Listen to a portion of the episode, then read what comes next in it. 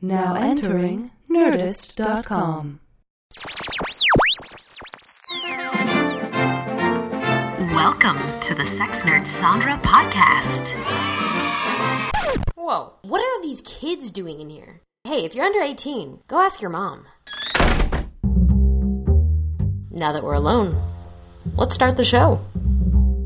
Hey, so we're about to go into an awesome conversation I had with the author of Sex at Dawn. But before we do, I'm going to have Dave do his speaker sex with one of my favorite passages. Yeah, that's right. Hello. Yeah. With one of my favorite passages out of the book Mating in Captivity by Esther Perel. So, uh, Dave, uh, this is the part where you turn me on. Okay. Do it. Okay. This is the part where you turn me on. Just when you thought you knew her. That's the uh, what this passage is entitled. Just when you thought you knew her. Uh, do this whole thing like the devil. if uncertainty. Okay, I can't even. Here we go. If uncertainty is a built in feature of all relationships, I feel like I'm hitting on the microphone. if uncertainty is a. oh, I just came. Okay. I'm just going to moan while you do this. Okay, that's perfect. Yeah. Um, Knowledge. Lay it on me. If uncertainty is a built in feature of all relationships, so too is mystery. Ooh. Many of the couples who come to therapy imagine that they know everything there is to know about their mate. Yeah. My husband doesn't like to talk. My girlfriend would never flirt with another man. She's not the type. My lover doesn't do therapy. Ooh. Why don't you just say it? I know what you're thinking. I don't need to give her lavish presents. She knows I love her. I try to mm. highlight for them how little they've seen, urging them to recover their curiosity and catch a glimpse behind the walls that barricade the other. Yeah. In truth, we never know our partner as well as we think we do. Even in the dullest marriages, predictability is a mirage. A hmm. mirage, I say. Ooh, mirage. A mirage. Mirage. Our need for constancy limits how much we are willing to know the person who's next to us. We are invested in having him or her conform to an image that is often a creation of our own imagination, based on our own set of needs. Wow, that was really hot. Okay, anyway. I do have an erection, Yeah. but that's usual. That is the that is one of my favorite uh, little sections of mating captivity near the beginning. I because people assume so much about their mates, like monogamous, polyamorous, somewhere in between, whatever you are, solo. It's don't assume anything that you know everything about a person just because um, they're your partner for several years or whatnot. There's always more to explore, guys. There's always more. Yeah. Anyway, uh, without further ado, here we go into Sex at Dawn chat. People before property. What? People before pro- property. It was how we were. Oh, I don't agree with that. It's how we boned before there was property to worry about and how we mixed genetically. And now we just have sex with property. That's true. I have sex with all of my things. Yeah. Everything's kind of crusty in my apartment. Yeah, no, I've seen your apartment. It's very white. Yes. Hello, sex nerds. Hi. Good evening. I just assume it's evening. I assume it's like 2 a.m. and you're by yourself in your room. Um, here we are together. Another episode of the Sex Nerd Sandra podcast. And guess what? Today I have something very exciting. This is like super nerdy. So we're about to get into it with someone that um, is kind of uh, amazing in that he and his wife have written a book that are going to change lives, are changing lives, have changed lives, and may change your life. But anyway, I'm just being ridiculously f- f- a big fan right now. We're going to be talking about the origins of human, um, I guess you could say nature, or sort of our predispositions uh, from before we started farming and doing all that stuff, and and how that can come into play in terms of our modern day relationships. Uh, we're going to be talking about the book Sex at Dawn, and I have uh, Dr. Christopher Ryan here, who uh, co authored the book with his wife, Cacilda Jethá. And um, there's a reason why I'm so excited. Now, this is, I'm selfish. This is selfish. But I've been, I'm like a, maybe not a gold star serial monogamist, but I'm actually like a silver star serial monogamist.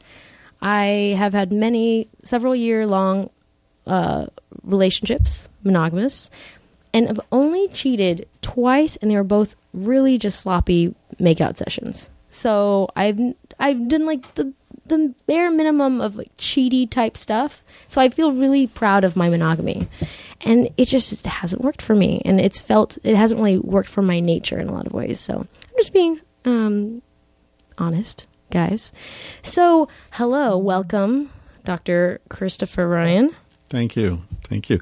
Interesting that you feel proud for having so successfully thwarted your nature. It's an interesting sort of pride. Yeah, it's, uh, I've really fought it fiercely.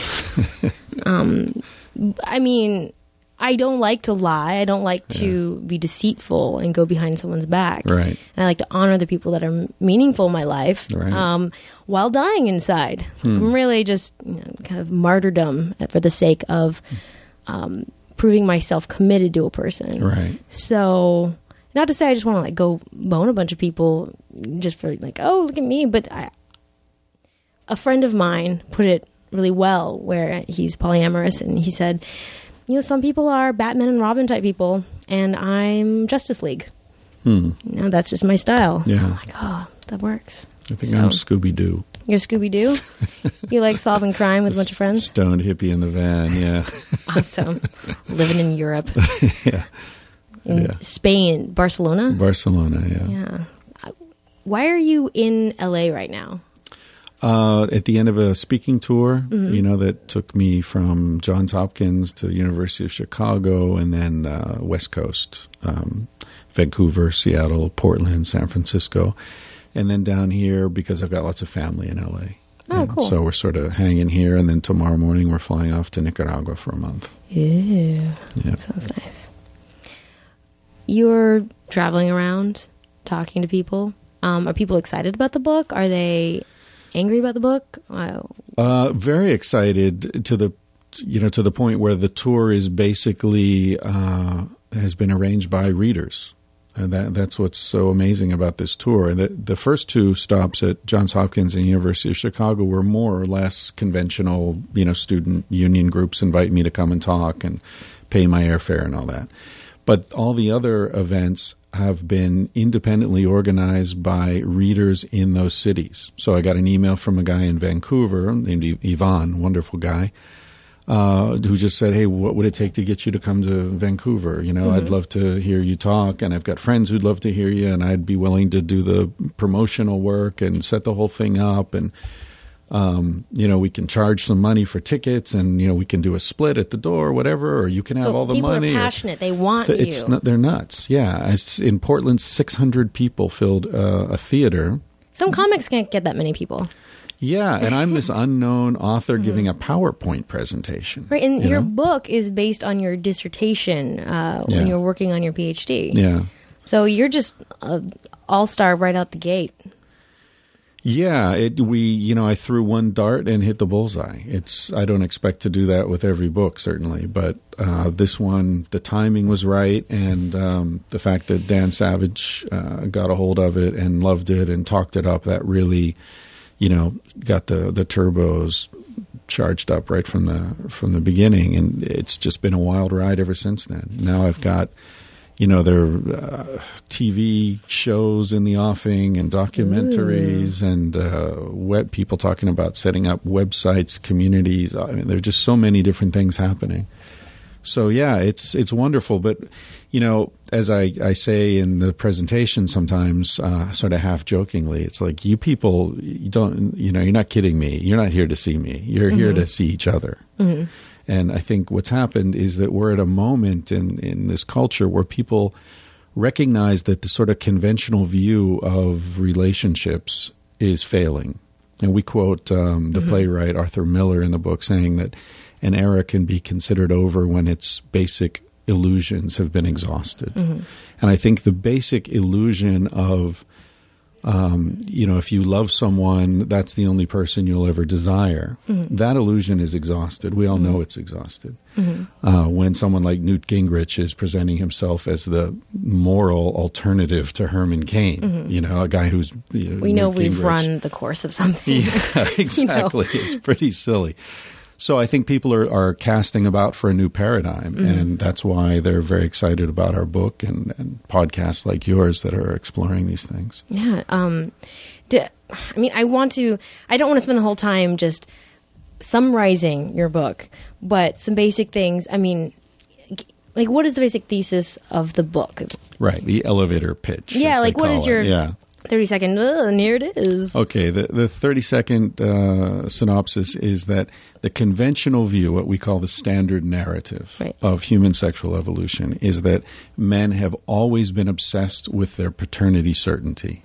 And so that translates into Like men. that better be my kid. Exactly. And if that's not my kid, why am I giving you my meat and you know the my status and my shelter and my protection and all that?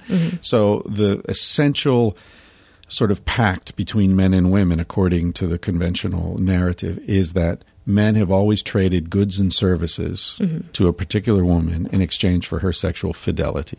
So women are looking for the best providers, men are looking for the fertile, you know, young woman who's the, got the most chance of having lots of healthy babies. Right, that's the separation of uh, church and state, or, or what the division of labor, Yeah. that, that kind of thing, where Yeah. it's like we are yin and yang, and we must complete each other in this way. Right. But the problem with that view, in a practical sense, is that it pits men and women against each other because they've got diverging interests, right? Mm-hmm. Where the men are looking to get lots of young, healthy women pregnant, and the women are looking to, you know, rope one guy into providing for them for life Mm-hmm. and all that. So the the battle of the sexes is part of human nature, according to that view. So most people listening, I, I mean, I assume if you're listening, like like me, this to me is just truth. This is just well, that's just the way it is. Right, but That's that's just- not the way it is. Mm-hmm. So our book is saying no, that's not the way it is because the data just doesn't don't support that view. So if you look for example at hunter gatherer societies, you see that people don't live in nuclear families. Men don't only share their meat and status and protection with one woman and her children. That's not the way it works in hunter gatherer societies.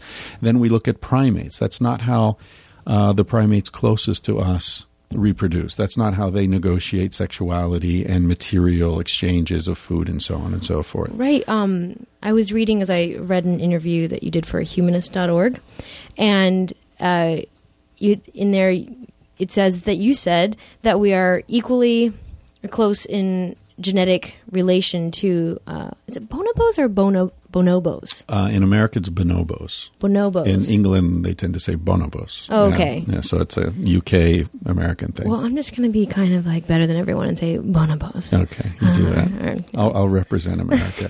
okay, but we're equally um, close to them in relation as we are to chimps. right. And so, um, bonobos are known known for being uh, very free loving. Um, they are the hippies, and they, they just love and cuddle and you know GG rub all over the place. Right. Uh, and chimps like like to smack each other around a little bit. Yeah, although chimps are pretty promiscuous as well. Mm-hmm. You know, both of them are multi what what are called multi male, multi female mating Mm-hmm. systems. They're not doves where they mate for life and they stick to pair No, bonds. no, even doves aren't doves. Right. There's the whole uh, sexual monogamy versus like, social, Yeah, monogamy. Yeah, exactly. Right. With the advent of DNA testing, all these species that were assumed to be sexually monogamous turned out not to be because the DNA of the chicks didn't match the fathers in many cases. Mm. Right, not so much. Yeah. But anyway, to finish that 30 second Oh, yes, right. synopsis Sorry. I get so excited. For your listeners, uh, what we're arguing is that uh, that view is not supported by the, the data from the field of of anthropology, primatology, human anatomy and physiology, and contemporary psychosexuality, the research in psychosexuality. And in fact, what you find is that we are a promiscuously breeding species. Hmm. So both men and women are designed by evolution to hmm. have multiple lovers in any given time in their adult lives. Hmm. And that's why monogamy is so hard for us because that we are, you know, as I often say in interviews, we are sexual omnivores, just as we're dietary omnivores. Right. And so there's really, from my perspective, there's very little scientific um, dispute on that point. You know, in, in terms of our diet, you look at our digestive system, the chemicals in our saliva, the, the shape of our teeth, you know, all these different things make it quite clear that our ancestors were omnivores.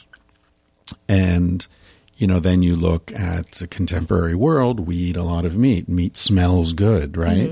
And so, as I often say uh, in terms of monogamy, our book's not an argument against monogamy. A lot of people who haven't read the book misunderstand that. We're simply saying uh, that monogamy is like vegetarianism Okay. right? You can choose to be sexually monogamous throughout your life, but it's like choosing to be a vegetarian. And just because you've chosen not to eat meat doesn't mean bacon suddenly stops smelling good, mm-hmm. right? Ooh. Same thing in the erotic world. or I mean, maybe we can be like, well, because I when I first heard about the book, I did feel a little bit like I felt the monogamy model threatened. I mean, it is an alternate paradigm, and it is suggesting that monogamy isn't the of the utmost natural state of being for humans. Um, Yeah, but whether something's natural and whether something's good are two different questions, right? The naturalistic fallacy, you know, which holds that if something's natural, it's therefore good. Uh, you know, we don't. We try not to fall into that trap. So we don't give any advice in the book, and we don't um, argue how anyone should live. But what we argue for is more transparency and sincerity. And as you were saying earlier, you like to honor the person you're with. Mm-hmm. So that's what we're arguing for in the book is is you know first step is figure out what kind of animal you are mm-hmm. you know what's possible What's your species for you yeah both personally you know the way Reid Mihalko talks about Yeah. you know I'm the, the species um, but also just on a very biological level you know you are a homo sapien which is a promiscuously mating species. Of course there are there's a whole range of behaviors and of course we have some degree of free will and so on. But if you stray from that trajectory there will be trauma. There will be psychological and or physical trauma. So you have to be prepared for that. Like in the book um i think i was hearing because i'm listening to the audiobook but then Mm-hmm. i also read an interview but it's like being in a climate that's too hot like we have a certain window of how hot or cold we can tolerate just naturally Yeah. and so when you start behaviorally or emotionally or physically are out of the range that you're not like that you're most predisposed to it can start to be uncomfortable Yeah, at the minimum, it can get also. Uh, you know, if you if you repress very strong forces of nature, they're going to come out in another way. And in terms of sexuality, we've seen lots of examples of what happens when we repress this energy. You know, in the Catholic Church, you know, Penn State, you know, all these Right. examples of people who are unable to live their sexual lives uh, in a in a way that doesn't in a way without shame and mm-hmm. guilt and repression and all that it just gets all twisted up and destructive and, and innocent people get hurt Yeah, I I struggle sometimes when I am in social situations and I talk about what I do for a living, or I'll just mention it, and some people get really excited and they're like, "Oh my god, that's, oh my god, let's talk about that! Oh my god, like you know, Judy, come here! Oh my god, you know what she does?" Like I'll get that, but then I'll get people who are like, "Oh, okay," and then you can see the light just die in their eyes, and then they just want to go somewhere else. yeah And I just wonder what is going on in there for you. Like listeners, I know, and I love the grassroots uh, sort of um, spreading of this show because a lot of listeners are telling me like, "Oh, I tell all my friends." That's great, but I'm sure some of you listening, you're you may have had the experience of telling someone, like whispering it to a coworker or a friend from college, and then just being like, "Oh, great." Whatever. And then just or, or making fun of you or doing something where they reject that you're listening to a sex podcast. And it's like what is that about when there's this sort of it's going into a very dark place in their bodies? Or they've Yeah. pushed it. They pushed it into this dark corner. Like yeah you know when when we first pitched the book the the title was what darwin didn't know about sex. Mm-hmm. And it was going to be much more focused on his sex life mm-hmm. or lack thereof. Right i was listening to the i think part of that chapter Uh-huh. It was yeah, very used the interesting. Yeah, yeah. There was a lot of sexual repression in his family Mm-hmm. and his daughters, his wife. But interestingly, his grandfather was this crazy libertine Erasmus. Yeah, Mm-hmm. Yeah. he was hilarious, writing about group sex among flowers and stuff. i was fantasizing that i would be on jeopardy someday and be like what was charles darwin's po- poem like wasn't he a poet His grandfather was, yeah, yeah, and a Uh, medical grandfather doctor. oh Yeah, okay both nice uh, and then i would know Yeah, Erasmus, Yeah. and that was also Darwin's brother's name. oh yeah Yeah, yeah. okay Yeah, but his daughter, uh, whose name escapes me right now. She had a nickname, but uh, oh, pe- pep- Pepper. P- Peepa or something like that. I don't think it was Pepper. It was it was like a boy's name almost. Pop Peep. Yeah. Yeah. Remember. Anyway, she she did you read the part where she went out The like, hunting down the mushrooms? Phallic uh, penis mushrooms. Yeah. These gotta go. exactly. Yeah. So the maids wouldn't stumble upon them in the forest and be scandalized. right? She would burn them behind closed doors. Yeah. Yeah. Hilarious. People are so funny sometimes. I love the stories of customers who come in when I'm working at the store and they need to replace toys because they were sick or they were moving and their parents helped.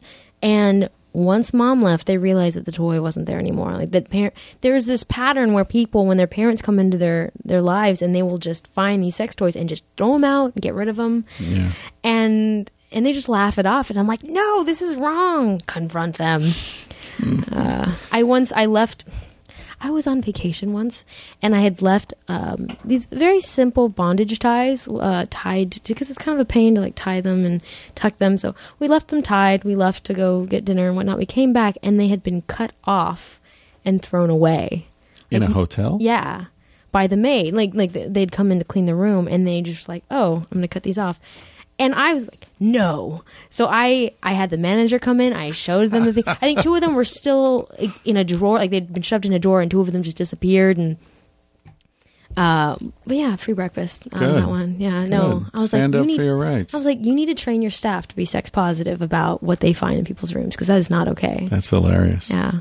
And the minute you sort of step over that line, y- you've got all the advantage. Yeah, because I'm like, I'm proud. I Yeah. have no shame. Exactly. Once once you show you don't have any shame, then suddenly the whole thing shifts to your to your advantage. Mm-hmm. Yeah, Yeah. it's very powerful. Yeah. Yeah, it's kind of fun sometimes to see people's faces. Yeah, yeah. Although it, it, as you said, you know, at the beginning of this, it's disturbing sometimes when you see how uncomfortable people get Mm-hmm. when the subject of human sexuality comes up, and it, you know, you just, you just think how much suffering Yeah. they must go through that they're so uncomfortable about something so bloody obvious and omnipresent. And there's a review. You, you said uh, at the beginning you felt the monogamy um, paradigm a little threatened in, in the book. There's a review I like that I think the title is "Why I Wanted to Hate Sex at Dawn but Couldn't." Oh, that's sweet. Yeah. And she starts, I think it's a woman who wrote it, and she says that, you know, she was just so tired of hearing her friends tell her she should read this book. And, and, you know, she's monogamous and she's in a relationship, she's happy. And she really resisted it. And then she read the book and was like, oh, wait a minute, this isn't telling me I'm stupid. I, I thought it would be, but it's not actually. Actually, I have a question about that. Mm. Okay, so pre property, when we shared things, fierce egalitarianism, I think Right. it's called, right? Right. Where we had to share to survive.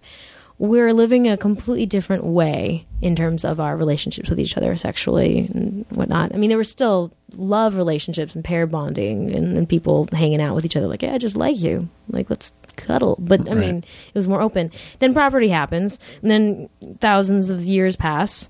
Millions? I mean, how far? Thousands. Thousands. Okay, Yeah. sorry. I'm, I don't have any. About Since- 10,000 years since the first agriculture and the Okay. first private property and all that. So fast forward 10,000 years. We're here now. Okay, let's say I'm a married woman. Right, five years into into a marriage, and it's you know it's kind of not that spicy anymore or whatever.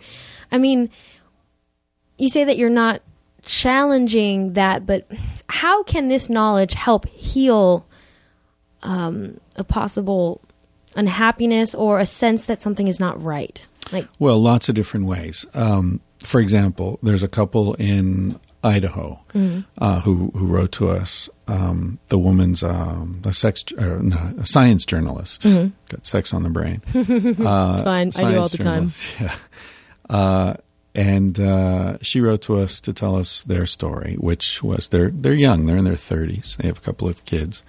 She and her husband divorced. She didn't really tell me why they divorced, but they divorced, and um, independently, friends gave each of them a copy of our book. They read the book, they got back together, and remarried. oh, So now, not having read the book, your listeners won't maybe understand why, but the point of the book, as I was saying earlier, is not that monogamy is right or wrong, mm-hmm. not that there's a, a, a right or wrong way to structure your relationship, but that we are what we are. okay. Okay? You can choose. There's a, we quote Schopenhauer in the book um, saying, uh, "Man can choose what to do, but he cannot choose what to feel." So that's the key, right? What we're trying to advocate is more tolerance, flexibility, compassion, understanding. So that's how it can help. That's one very direct way it can help. You know, if she's, in your example, she's been married five years. Uh, you know, if she's walking down the street and she notices her husband checking out a hot woman walking by, there are different ways she mm. can react to that. She can feel threatened by it because mm-hmm. she thinks it means he's not attracted to her, he doesn't love her, whatever. Mm. Or she can say, he's a man, he's a Homo sapien. Of course he's attracted to her. Hell, I'm attracted to her too. She's mm-hmm. hot. They mm-hmm. can share that. They can talk, hey, look at her, she's hot. Yeah, she's hot. right? Mm-hmm. You know, they that can be something they can share. The same thing with porn, same thing with, you know, whatever. If you start from a the the understanding that we are a hypersexual species and that we're constantly keyed into sex, whether we're acting on it or not.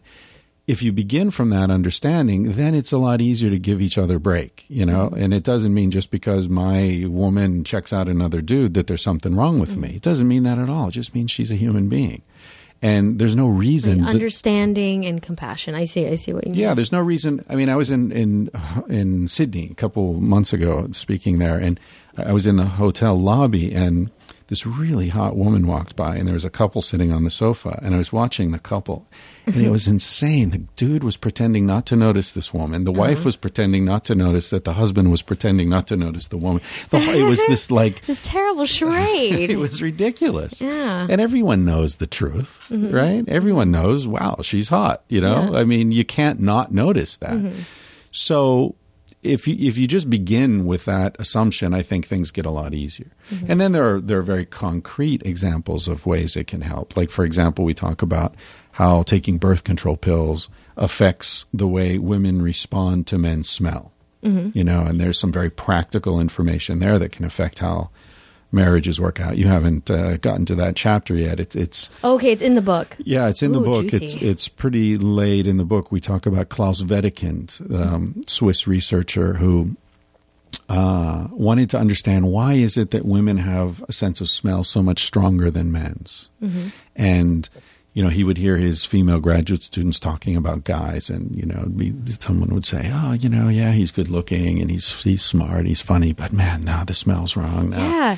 And sometimes in a relationship, they smell great, and then all of a sudden their smell changes, Right. and everything changes. Right. And that's not them changing. That's you changing. Mm-hmm. That's because you're ovulating or you're not ovulating because through your menstrual cycle, your sense of the appropriate smell changes. Hmm. Right.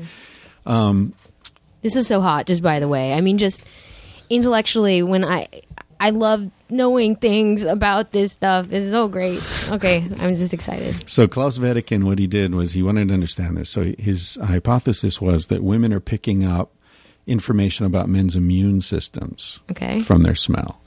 So he uh, there, there's a thing called major histocompatibility complex (MHC), and basically that's like a profile of your immune response. Is that like you can tell who, if you mate with, will be the best to make your kids super strong and awesome? Exactly. That's where this comes from. It's his mm-hmm. research. He did this in the 80s, and it's been repeated a lot of times mm-hmm. since then. So what he did was he got women who were lacking. Let, let's say there are five, for the sake of argument. Let's say there are five elements of the MHC, right? Mm-hmm. So he would get uh, some women who were very low in element one, and then other women very low in element two, and so on. And then he would get men who also had deficiencies in one mm-hmm. area, and of course he tested them so he knew Yeah. which ones were which. And his hypothesis was that a woman low in element one would never be attracted to a man who was low in element one because mm-hmm. then their kids would be very vulnerable. Mm-hmm. And that would be a biological mistake, right? So he had these men wear t shirts for three days no deodorant, no shower, no nothing, and then stuff the t shirt in a Ziploc bag. Mm-hmm. And then the women would sniff the t shirts and rate how attractive they thought the men were based mm-hmm. on the smell in the t shirts. I feel like there's a possibility that they'd be like gross, but Yeah, yeah. I mean, but they I'm- were fresh. I mean, they were stinky but fresh. I don't think he let them ferment or anything. oh, okay, right. It wasn't like in there be in for a month before yeah. the. They right. bury them underground. I mean. I'm very positive. I love the way people's natural scents are, so I'm not being like body negative about that sort of thing. But I'm just saying, Three days a night. a is a stranger's three day. I don't know. It's just some people would be like, oh, but Well, I they mean, probably didn't stick their nose right in there. Right. They probably just, you know, Well, a nice a little, yeah, a little. Who- But uh, so anyway, interestingly, what he found was in about eighty percent of the cases, the women confirmed his hypothesis. Right? They never picked the guy, but in about twenty percent of the cases, the women seemed to be choosing randomly. And he went back and looked at the women and found out those women were on the pill. Ooh. Right? So the That was an accidental discovery. Yeah. Oh, Yeah. that was a variable he hadn't accounted for. Yeah. So, uh, and then of course they did the research again and again to confirm this. And so, what this tells us is that when you're on the pill, your natural subconscious choosing function based on you know compatibility of immune response is uh, is superseded. It's overridden. So you meet a guy, you're on the pill. You meet a guy, you both like Louis C.K. and Thai food, and everything's great, and you get together, and then you decide to have a kid. You go off the pill, you have And a kid. You realize it's not right. Five years down the oh road, my god! So if you're dating the pill, and we're talking about oral everyday Yeah, pill. control, I mean, yeah. we don't know about the Nuva ring or the patch or whatnot. I would assume So- it's probably the same, right? Anything that's convincing your body you're already pregnant Mm-hmm. is overriding this function. oh my god! So if you're dating and you're really looking for Mr. Right or Mr. Right now or whatever, uh, then you want to not be on this if you want to really be in tune. Well, I would say I mean, if if you- you're if you if you're looking for a guy to have a baby with, Right. do not like marry him or make any long-term commitment or have a baby with him until you spent a few months at least with him off the pill. That's so important. Yeah. Because like like you said, I mean 5 years down the, the road, how many couples mm-hmm. you know have a kid and then one day the woman wakes up and she's just repulsed by the guy. And it's not his fault. It's not her fault. It's not the kid's fault. You know, they just don't understand what's happening on the biological level. You know, the whole genetic, like there's the debate about genetics and, okay, being a female. And I mean, from time to time, I'm feeling like, oh, I kind of feel like making babies. Like, that's just what my body's telling me to do. And I'll think about it and I'll think about um, the male or males in my life and I'll think about them genetically and be like, okay, what do you have to offer in terms of genetics? And me mixing, like, what will our child be like? How's their eyesight going to be? I mean, how tall are they going to be? And I'll think about these things. I feel like such an asshole. I feel like a huge jackass thinking about these things, but I do.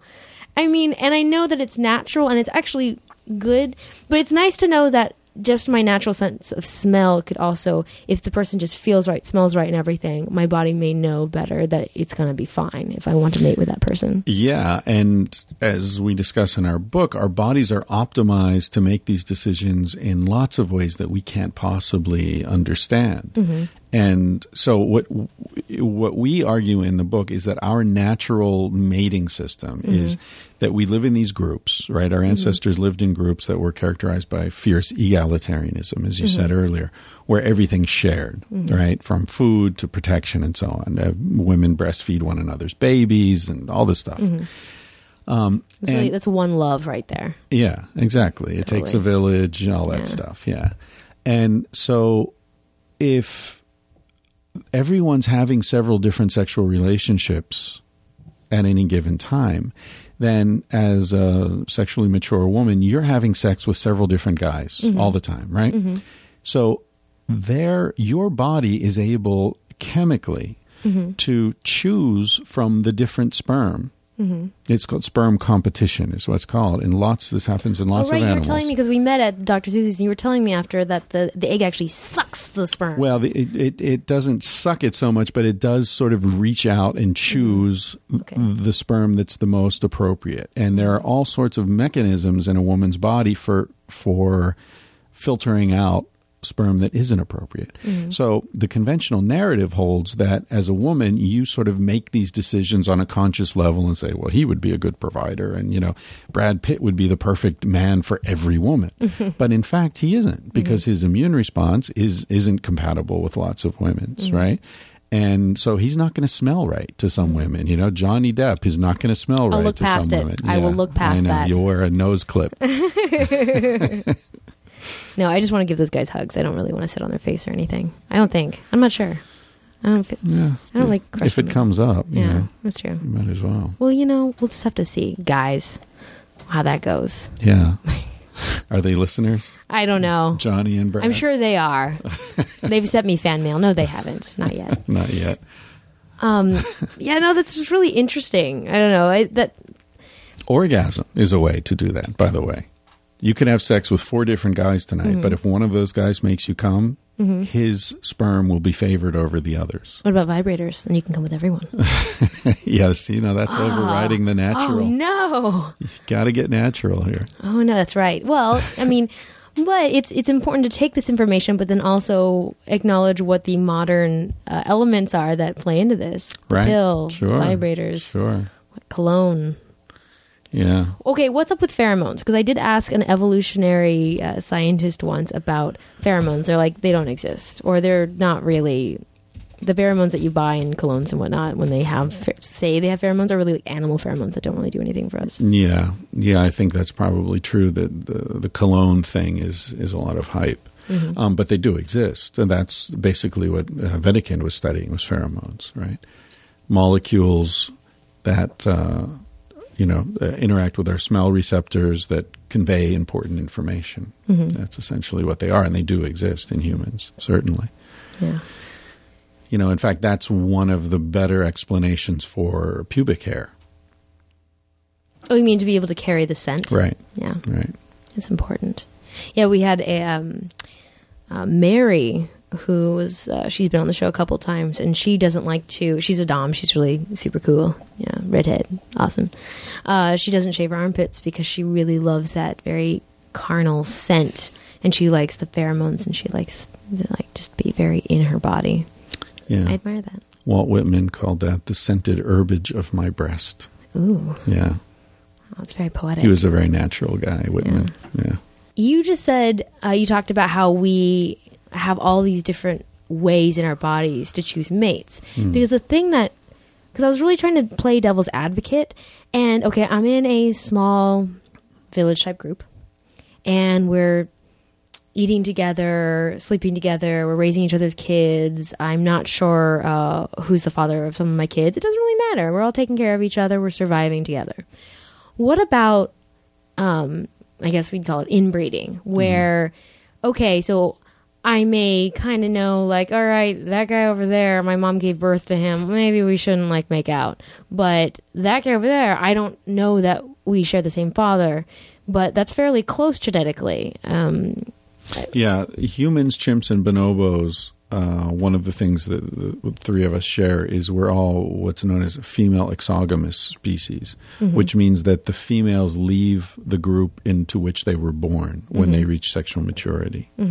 Um, so, and there's recent um, research in human genetics that shows that uh, over time women have uh, wandered much further away from their place of birth than men have over you know the the millennia.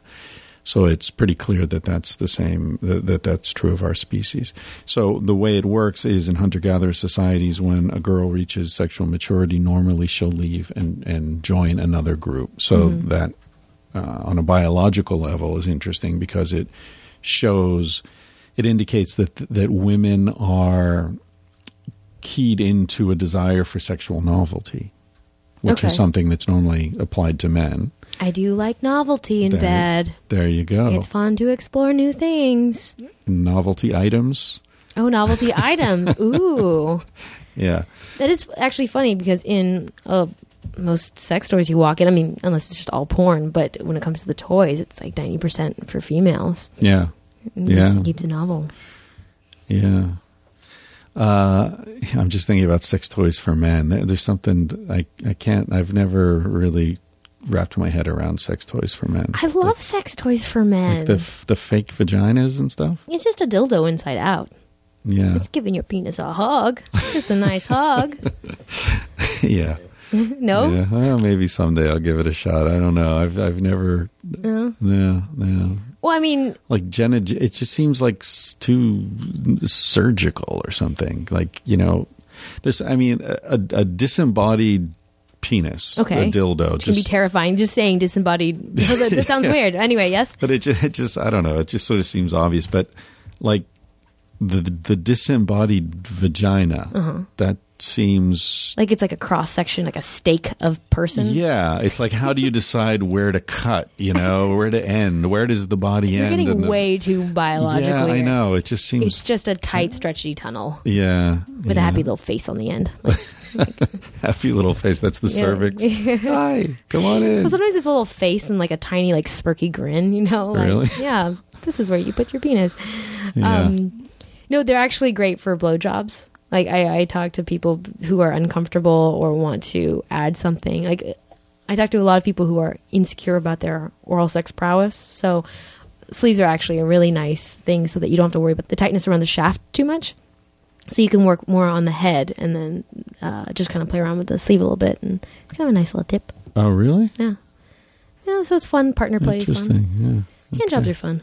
yeah yeah sure I don't know. Yeah, I We- mean, if the good Lord had one of a, wanted us to use fake vaginas, you know, he would have made our arms shorter, right?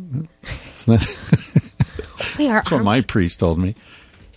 Oh, right, right, right. Okay, sorry. I, I started thinking about T Rexes and I got really thrown off. I'm like, oh, right, because we wouldn't be able to reach. Okay, yeah, yes, I understand. It, that's it. oh, God. All right, so back to serious sex. Oh, yeah, we need to get serious. Yeah. It's very serious. What is your favorite part of all this? Yeah, well, there are lots of things. I mean, you know, the things that people like to cover in interviews. That one of them is um, a partible paternity. That's a big one. A partible? Partible paternity, it's called. paternity. Yeah. And it's the notion that a child can have several different fathers, right? We think it's sort of self evident that one sex act can result in a child, but Mm-hmm. most people have no idea that that's the way it works. And when you think about it, there's no reason they would, you know, because everybody's having sex and women are getting pregnant, and there's no reason to really think that one sex act would result in that pregnancy and the rest would all be superfluous. Um, so there are many societies, most of them in the Amazon basin, but also in Papua New Guinea and other parts of the world, where the people believe that a child, a fetus, is literally made of accumulated semen. Oh, Right. That's a lot of semen. Right. You so really got to get on that. get to work. So when when a woman, uh, when a girl becomes um, mature and she starts to menstruate, she's sort of half pregnant, right? But she won't start to develop a fetus until she's accumulated enough semen. So. Like women everywhere, you know, these women want to have babies that are smart and funny and good looking. So these women will make sure they have sex with the smart Be guy like, "You're and the funny, funny. guy. Come the- here." Exactly. Like, kind of like what you were doing with the genetic stuff, right? But in a different Mm-hmm. framework. So they'll have sex with these different guys to Mm-hmm. get some of their essence into the baby. And then when she gives birth, these different men will all come forward and say, Yes, I'm one of the fathers. Mm-hmm. And, and we even quote one of the tribes in the Amazon has a different word for the different types of father. There's the father who put it in, there's the father who mixed it around, there's Mm-hmm. The father who spilled it out. They're all so No way. yeah, yeah.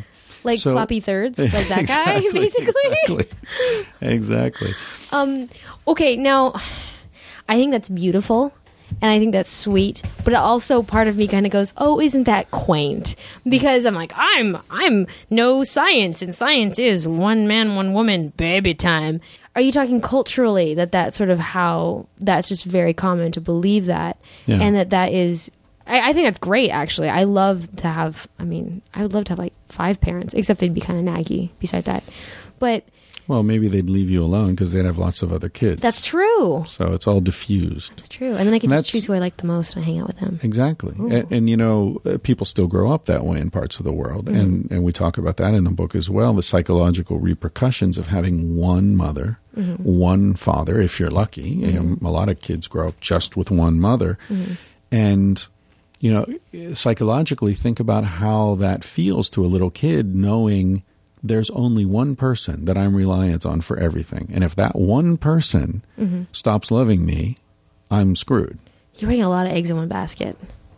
you're emotionally you are you know uh, you're bonded to this one person for your very survival whereas if our model of human evolution is correct and and this aspect of it, it no one's really arguing that um, our ancestors raised kids communally. Mm-hmm. You grow up with lots of women who love you and mm-hmm. lots of men who love you. And you know, in fact, in most of these societies, the there's no specific word for your mother or your father. It's mm-hmm. every every man is father, every mm-hmm. or uncle. You know, every woman is mother or aunt. And so, in that sort of um, an environment, you're not fixated on one person to solve all your problems and mm-hmm. take care of all your needs. And now mm-hmm. translate that into adult notions of love. Mm-hmm. Right? We transfer that one parent love to our one mate love. Whereas if you grew up with many sources of parental love, maybe it comes more naturally to have many sources of sexual love as well. It stands to reason. So there are lots of. It's hard for us to wrap our heads around how different uh, the social world of our ancestors was. We mm. sort of assume that the distant past was more or less like it is now, just a little more primitive. We call that tendency to project into past Flintstoneization mm-hmm. in the book. You know, like yeah, they they worked down at the you know the rock quarry and they drove their little cars. They were different than our cars, but they had cars, and mm-hmm. you know, so that notion that everything was sort of the same, just a little more primitive, is actually scientifically kind of absurd. But that's what we do. Yeah. No yabba dabba doing. There may have been some yabba dabba doing Just a little bit. But that it was so very different. And actually, well, okay, two things. The first one, just to get back to that for just a moment. My question is do you know of a group where the idea was brought to them by some outsider, like, hey, just FYI, uh, genetically, only one of you is the actual genetic father? Like, are there any cases of that? Or like did that or were they like so? Or or were they like oh shit you know? No, yeah, there are lots of cases where missionaries or you know anthropologists or whomever tried to explain to people the quote unquote right way to view these issues, and you know generally people aren't interested in changing uh, things that are working. You know there there are so many that's cases. that is a great just right there it works so we- Yeah, I mean, there, there, we quote um, a conversation between a Jesuit missionary in Canada. He's with some people. I think it's in the 1700s, um, and he's with living with some Indians there, trying to convert them. And uh, he said something about um, how he had said to one of the Indians how shameful it was that they were all sleeping with one another and that you know and you know what's wrong with you letting your woman you know sleep with these other men? How are you going to know whose kids are whose? And the indian said to him ah you you french people are so strange. You only love your own children? We love all the children you know? Like Yeah. what what is it you're trying to convince us to do? It doesn't make sense to us. Why would i only love that child? Mm. You know why wouldn't i love that child? I've watched i've you know lived right next to him since he was born too. So mm. you know and i was being interviewed uh, last week by a woman on the playboy channel and she mm-hmm. was talking about adopting kids how she'd adopted kids. And she said you know before i adopted kids i always thought it was like this you know I wanted my own kid, you know, and mm-hmm. uh, and she said, "Well, I've had this kid for two years now, and he is my kid. Yeah. you know, I don't care biologically, genetically, you know, where he came from. He's my kid. I've mm-hmm. raised him, you know, and and what I was saying to her is like, yeah, that's human nature. yeah It's not human nature to say, I don't give a damn about anybody's kids except my own. And if I find out, you know, that you slept with someone else and, you know, then I'm just going to disown that kid. I mean, that's not natural. That's, that's fucked up. right like we seem to know that there's still that connection there it's it's like your friends or your family that you choose it's i mean you Yeah. can have incredibly deep connections with people in your life that are not just Yeah. um, blood relatives like we we like to connect we're humans We do, and and we like to connect sexually, you know. Mm-hmm. And what we say in the book is that human human sexuality is not primarily about reproduction. Mm. You know, that's the big mistake we make. We think because we're thinking scientifically, we're thinking genetically, we're thinking mathematically. We're saying, okay, sex is about reproduction, therefore homosexuality, for example, is a big conundrum. How can that possibly persist in our species because, you know, homosexuals don't reproduce? But the problem with that is that the whole premise is wrong.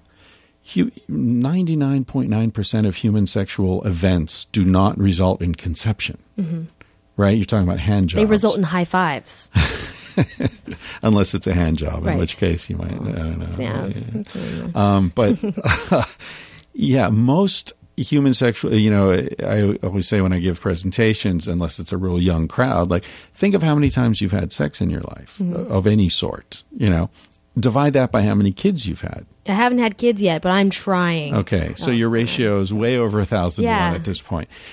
That's typical of our species, mm-hmm. even without birth control, thousand to one or more, right? Mm-hmm. Gorillas have sex 10 to 15 times per birth, right? Mm-hmm. And that's insane. So look at, you know, compare us to other primates. Gibbons, which are the only uh, monogamous ape, they have sex like 10 times per birth. We have sex a thousand. You're very sexy. We're very sexy, and and gibbons are much more typical of mammals than we are. There are only a handful of mammals who have sex for obviously non-reproductive uh, purposes. Humans, uh, bonobos, chimps, the three very closely You were European related. there. Bonobos, did I say? it? Yeah. Uh, British way. Okay. Uh, bon- I'm better than everyone. Bonobos. Homo sapiens, bonobos, chimpanzees, and dolphins. I'm going to go over to the laboratory and visit the bonobos. Yeah. Anyway. Yeah. So anyway, that's you know, let's start with the the understanding that uh, human sexuality is about establishing and maintaining complex social bonds. Ugh, I love that. That's what it's about. Yeah, I. It's so refreshing. Um, I think in the very beginning of the book, at some point, it's mm, animals have sex. I mean, animals. Where animals do, but like like dogs. You know, they have sex for reproduction. They, they're. I mean, they also have fun. Well, no, the animals have fun when they Fe- have sex. well, it depends on the animal. Male dogs are running around humping everything, but Mm-hmm. female dogs aren't interested in sex unless they're ovulating. Mm-hmm. Most animals, the female is not accepting, uh, will not like allow sex to take place unless she's ovulating. Mm-hmm. Humans are humans and bonobos are the only uh, primates that where the female has sex you know when she's menstruating when she's already pregnant when she's postmenopausal this is extremely unusual So we're because I remember it's basically we are less like animals when we are being exploratory in our sexualities and enjoying for non-reproductive purposes, and we're Right. more like animals in the animal kingdom when we are thinking of sex as just for reproduction. right right like strict catholics are more animalistic about sex than hippies There's a quote for you. yeah Right there. Right. Write that down. there's a blurb yeah Tattoo that on my finger somewhere. I have by my hand somewhere. I don't have tattoos. I don't know. Put it anywhere I want. Um, God, it's really hot. I'm really into it. do, do your listeners know what you look like Um, some of them, some of them don't. Why? because you- i'm just thinking that you're very attractive and they, sh- they should know that when they're Uh-huh. listening to you Guys, he thinks I'm attractive. Isn't oh it? no she is trust me trust me Thank you. I appreciate that.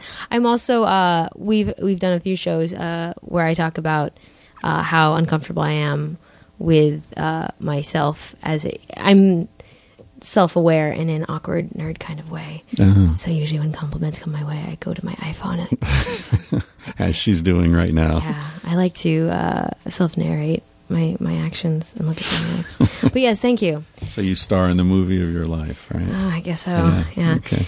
Um, no, it was really interesting is uh, was it?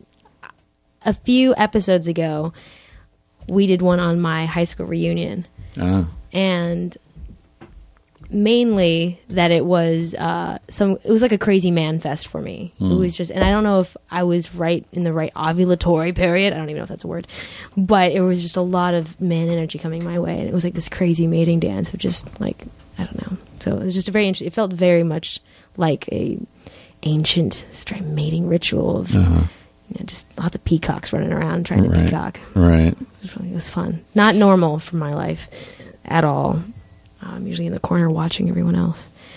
Uh, what's your life like? Uh, you must get hit on a lot going around the country being like, Mr. Mr. I'm so smart and I've got a PhD and call me doctor, Dr. Love. Uh, yeah. Yeah. No. I talked. To, I we were talking. I was talking with you and Cacilda, and that that cute little Asian girl came up and started talking to you too. Yeah, yeah. After and, I, and I, I remember just hearing her. I was kind of like backing away, giving you guys space, and she's like, "So, are you guys, are you guys like monogamous, or like you guys have an open relationship?" And I'm not going to ask you about your personal relationship I mean, unless you want to tell me. Um, but I just thought it was really cute to see you guys getting hit on. Like, Yeah, yeah. It's it's never clear whether we're being hit on or if people are just curious. Oh, You know, and so, um, sometimes it's clear, but I think it was very clear at that moment that Oh, she was was down. Oh. She was very down. oh well. Yeah. Yeah, I didn't know that. Oh, oh yeah. It was like screaming in my face. I'm like, I'll let you two be with her now. I was like, I'm gonna go over here with the guy that's sticking himself with things. Uh, Oh, the sword guy. swallower. The sword swallower. You know, it's the second sword swallower I've met this year. Really? Yeah, was a random. big year for you. I guess so. Sword swallowing, and, and neither one of them have a very good answer about how to combat the gag reflex. It's really, Mm. I need answers, people. Um, You want me to talk about the Mosuo in China, the matri- matriarchal society where women have sex with lots of different men? I'm going to put my phone down and not care about my notes. And I want to totally talk about this thing you just mentioned that I'm sure is really juicy. The Mosuo.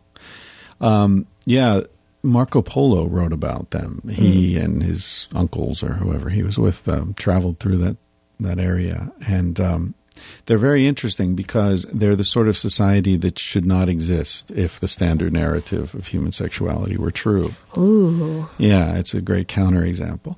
The way the Mosuo society works is um, everyone, uh, man, male and female, is completely sexually autonomous.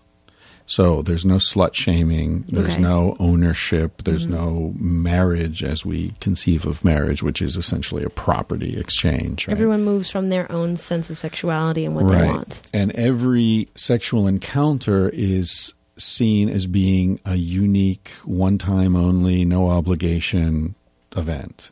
And so uh, they call it sese, which interestingly, Western anthropologists have translated to walking marriage. But we talk, you know, we uh, quote several um, Mosuo people who say, no, it's nothing like marriage. This has nothing to do with marriage. It's a sexual arrangement. So w- the way it works is that the, um, it's a matriarchal society. So the girls live with their mothers in a house built around a courtyard. And when a, a girl reaches sexual maturity, she's given her own room, which is called a flower room. This society is in the, the foothills of the Himalayas. Right. And um, so the flower room opens onto the courtyard, but it also has a private door opening to the street. My And- goodness. Yeah. And so that girl can invite anyone she wants to come in to spend the night with her. It can be a different guy every night. It can be three guys in one night. It can be whatever she wants. And the only rule is that the guy can't be there in the morning. So he's not invited to stay for breakfast, right? Mom doesn't want to meet him. That's We're not emotionally bonding here. We are having a good time. well, it could be emotional mm-hmm. bonding. You know, like you said in in our conception of prehistory, we're not saying there was no love. We're not saying when we say casual sex or promiscuity, we have to keep in mind that these people know each other really well. That's true. You know, it's not they're not living in a big city full of strangers. And I have a huge, huge problem with the fact that you you're only allowed to have one of two types of sexual connection in our culture. It's relationshipy, marriagey type love connection or casual I don't give a shit about you sex. Right. And I have like I just I love people. So like it's hard for me to like only be able to do one of the two. It's right. weird. It's It almost like you can have primary or tertiary. What about secondary? You know, where's that middle zone Mm-hmm. where you care about someone but you're not necessarily going to set up house with them, you know? Right. And friends with benefits is like, okay, we watch football and we touch each other's genitals sometimes. Oh, it's weird. I don't know. That's a that feels weird too. Yeah, yeah, that's like most football teams actually. Slap on the ass after a good play. Yeah, I just reach a little bit under sometimes. Right, right. Anyway, sorry to interrupt. So So anyway, the. Mm-hmm. only rule is that the guy can't stay there, right, for the for the morning. So okay, what happens when the woman gets pregnant? Everyone says, "Well, Mm-hmm. who's you know who's going to be the father?" Blah blah blah. Well, it turns out that the paternal responsibility for the kids falls to the girl's brothers. Oh, So you, as a man, your job is taking care of your sister's kids. You, they're the ones you take fishing and teach how to throw a frisbee and whatever it is that you Your know. you- nephews and nieces. yeah, those are your, your biological kids are a non-issue. You don't even know if you have kids or not. Now, maybe if you've got you know particular look and a kid comes out with a particular look and you've had mm-hmm. sex with that woman, then you know okay that's probably your kid biologically. That's Hook Nose Joe's kid. We can tell. Exactly. You're- Everyone yeah. knows. But, you know, you don't have any responsibility. So there is a case of a society in which the men just don't give a damn about their paternity at all. That's so hot. Yeah.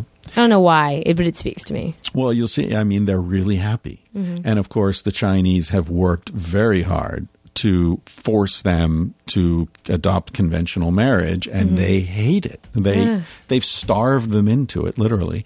And uh, but the people say uh, we interview uh, or we quote a woman saying, you know, why would I want to live with a man when men and women live together? They always scream at each other. you know, love is like the seasons; it comes and goes. Why co- try to control it?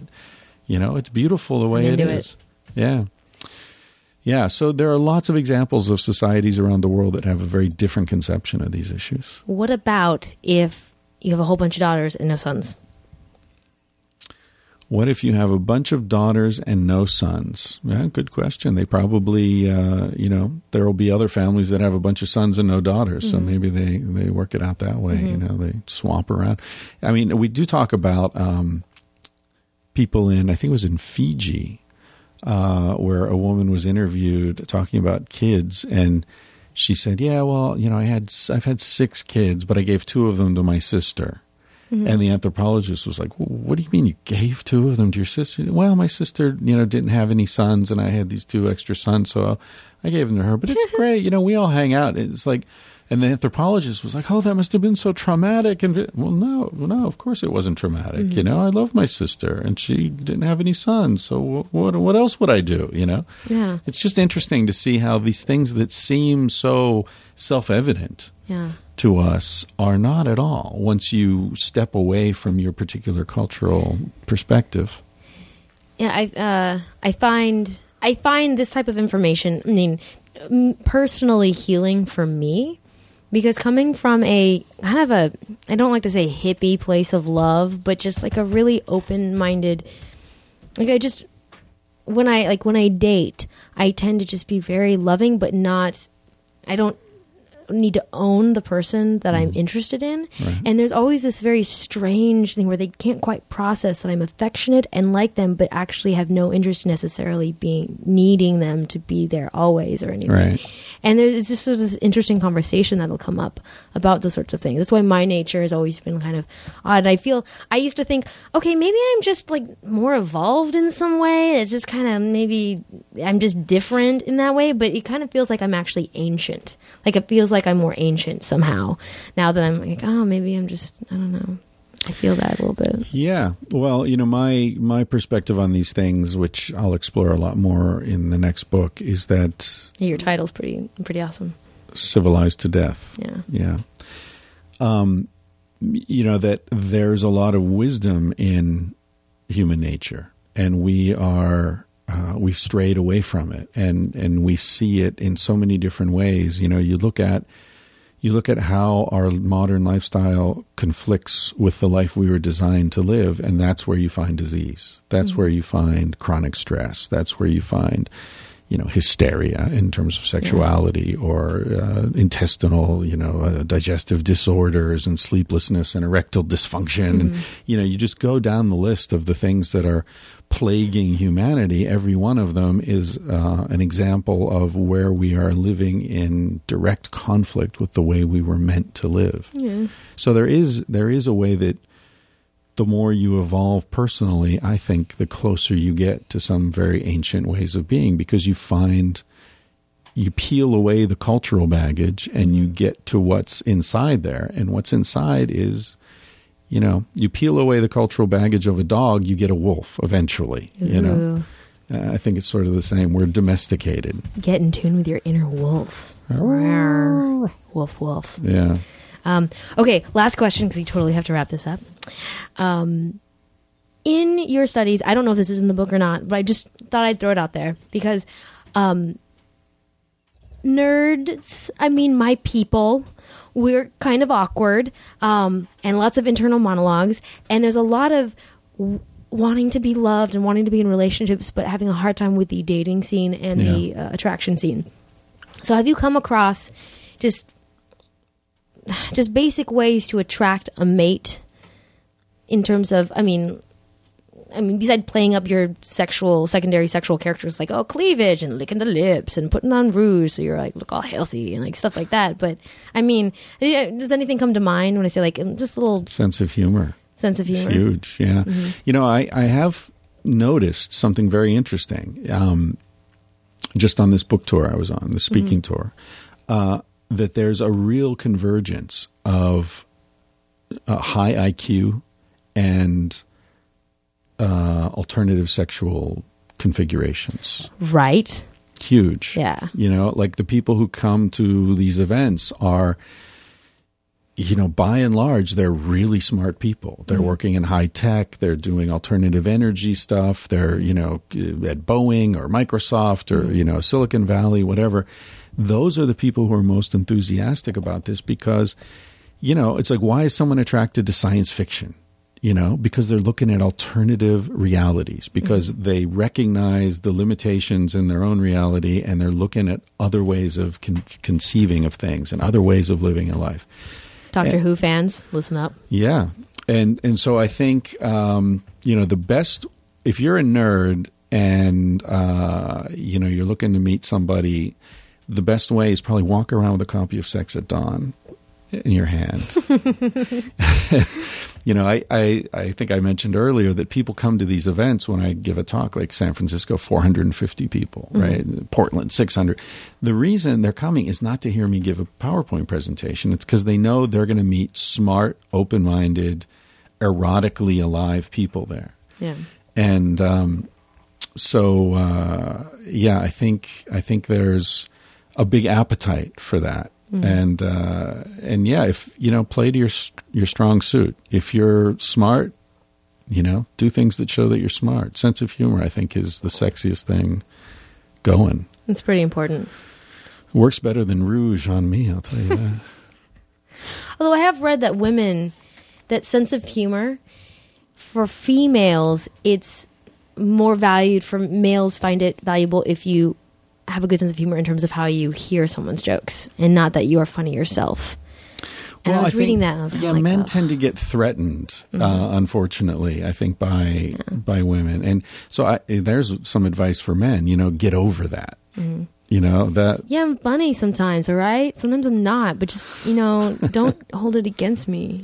well, I mean, it's self it's self defeating because you know a man wants a woman who's smart Mm-hmm. and funny and you know all the rest of the stuff. Because I mean, let's face it: if you're if you're looking for a long term relationship with someone, the sexual passion fades away. Mm-hmm. So then you're left with whether or not you like hanging out, Mm-hmm. right? When that's going to come down to sense of humor and intelligence and things like that, and basic decency.